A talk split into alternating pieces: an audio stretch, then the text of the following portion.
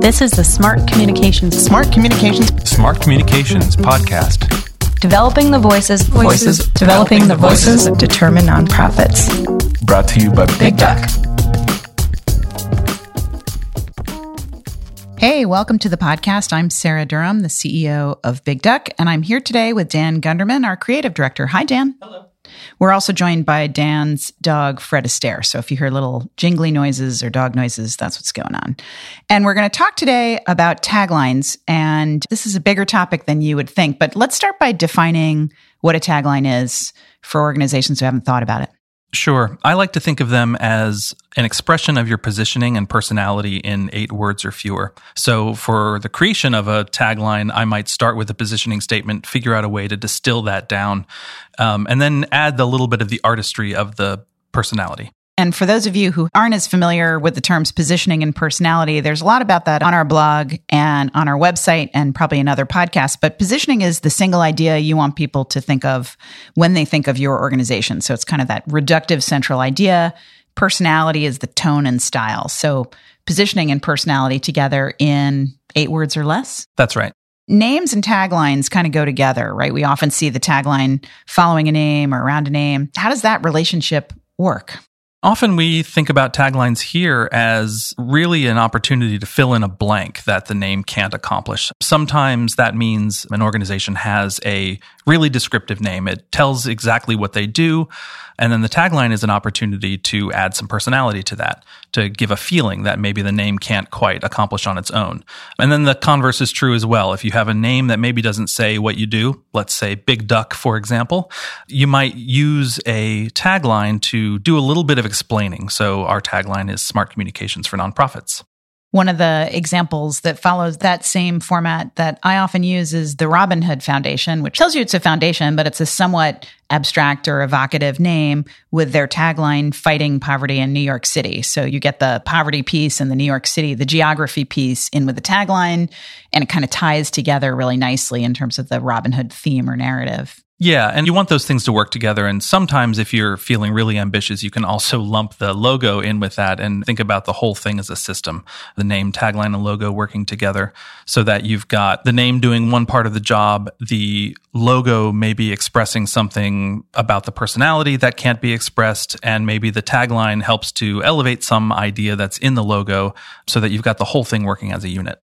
Yeah, I often think that taglines are kind of an underutilized opportunity for nonprofits that in a rebranding process or a rethinking about communications, there's often a lot of thought or focus on the visual stuff, logo and other visual elements.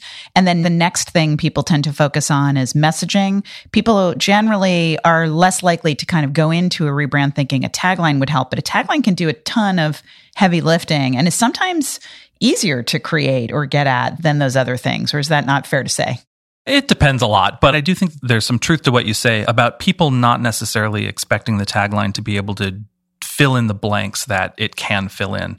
I think we often have a starting point with clients where we've got a perfectly fine name and logo. They're working fine together, but maybe there's just like a piece of information that's missing or it doesn't explain at all what they do, or there's a piece of the feeling that they can't quite capture that the tagline can help them with. Yeah. And those elements, certainly the name, logo, and tagline, but even beyond that, messaging or visual elements like visualizations or graphic elements, I often think of those things as an ecosystem that augment each other, that each of those pieces does a part of the heavy lifting. None of those pieces on its own has to communicate everything. You know, that's, that's a challenge. Yeah, that's right. We like to think of everything sort of holistically that way when we're working with clients, especially if we know that we're also going to be doing some messaging. Because often one of the things we find in a tagline exercise, especially, is that people want to put everything in there, that they want to explain everything that they do. They want to make you feel a certain way as well. And and really, taglines can really only do one thing.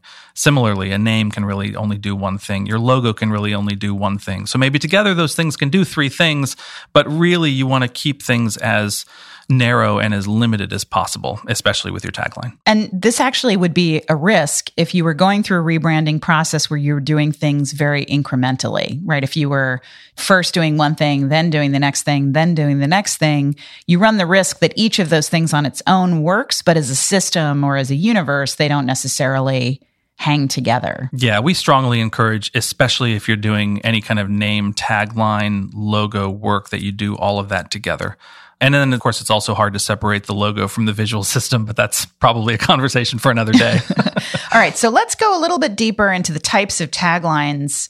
I've heard you talk about there's kind of three different buckets that you think of when you think of taglines. What are those? Yeah. And there may be other ways to think about it, but I think we've always found it to be really useful to think about it in three buckets in terms of how to create a tagline. I usually start to think about things with a descriptive tagline. I think it's the easiest place to start. Sometimes you just want to explain more about what you do. That's especially useful for you if your organization has a name that maybe doesn't say anything about what you do at all.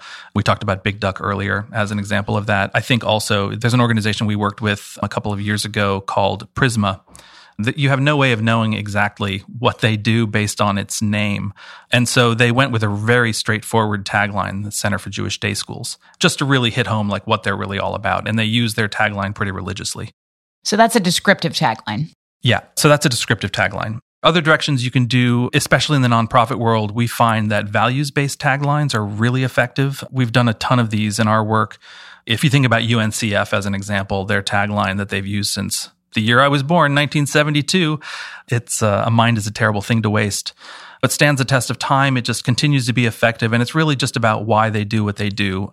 Earthjustice has another good example of that because the earth deserves a good lawyer. Obviously, that's a belief statement. And so there's a values behind that.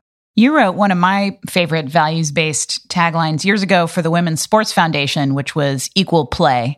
And I love that tagline because it's both a kind of, you know, women should have equal pay, equal play kind of values piece, but it's also fun. It speaks to their work. It is. And it also, to segue into the third type of tagline, it can also be a call to action. If you think of equal as a verb, they are working to equal play.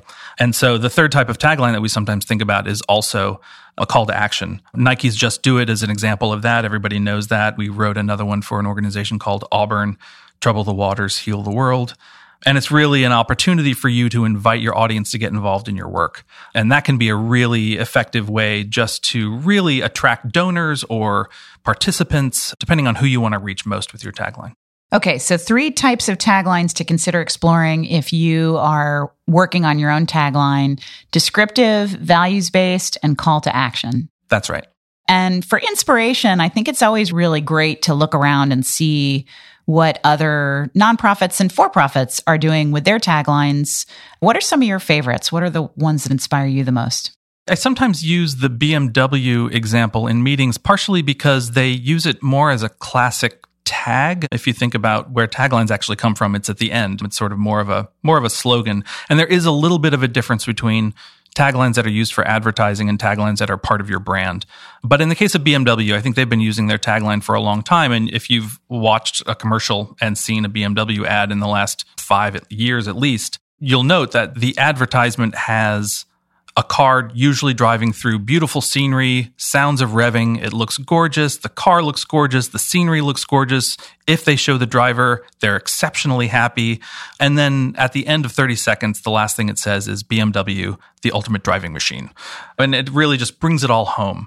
And so you can think about your tagline in a couple of ways then as you're developing your own. You can think about it as something that sort of sums everything up at the end. Um, let's say you have like a full experience at your gala, and then maybe, you know, you might bring it all home at the end by delivering your tagline or showing it on a screen or something as, as a way to sort of bring home the whole experience. The other way you can do it is think about it more like a positioning statement that you're putting out front first. Um, it's part of your brand, it's your first ambassador.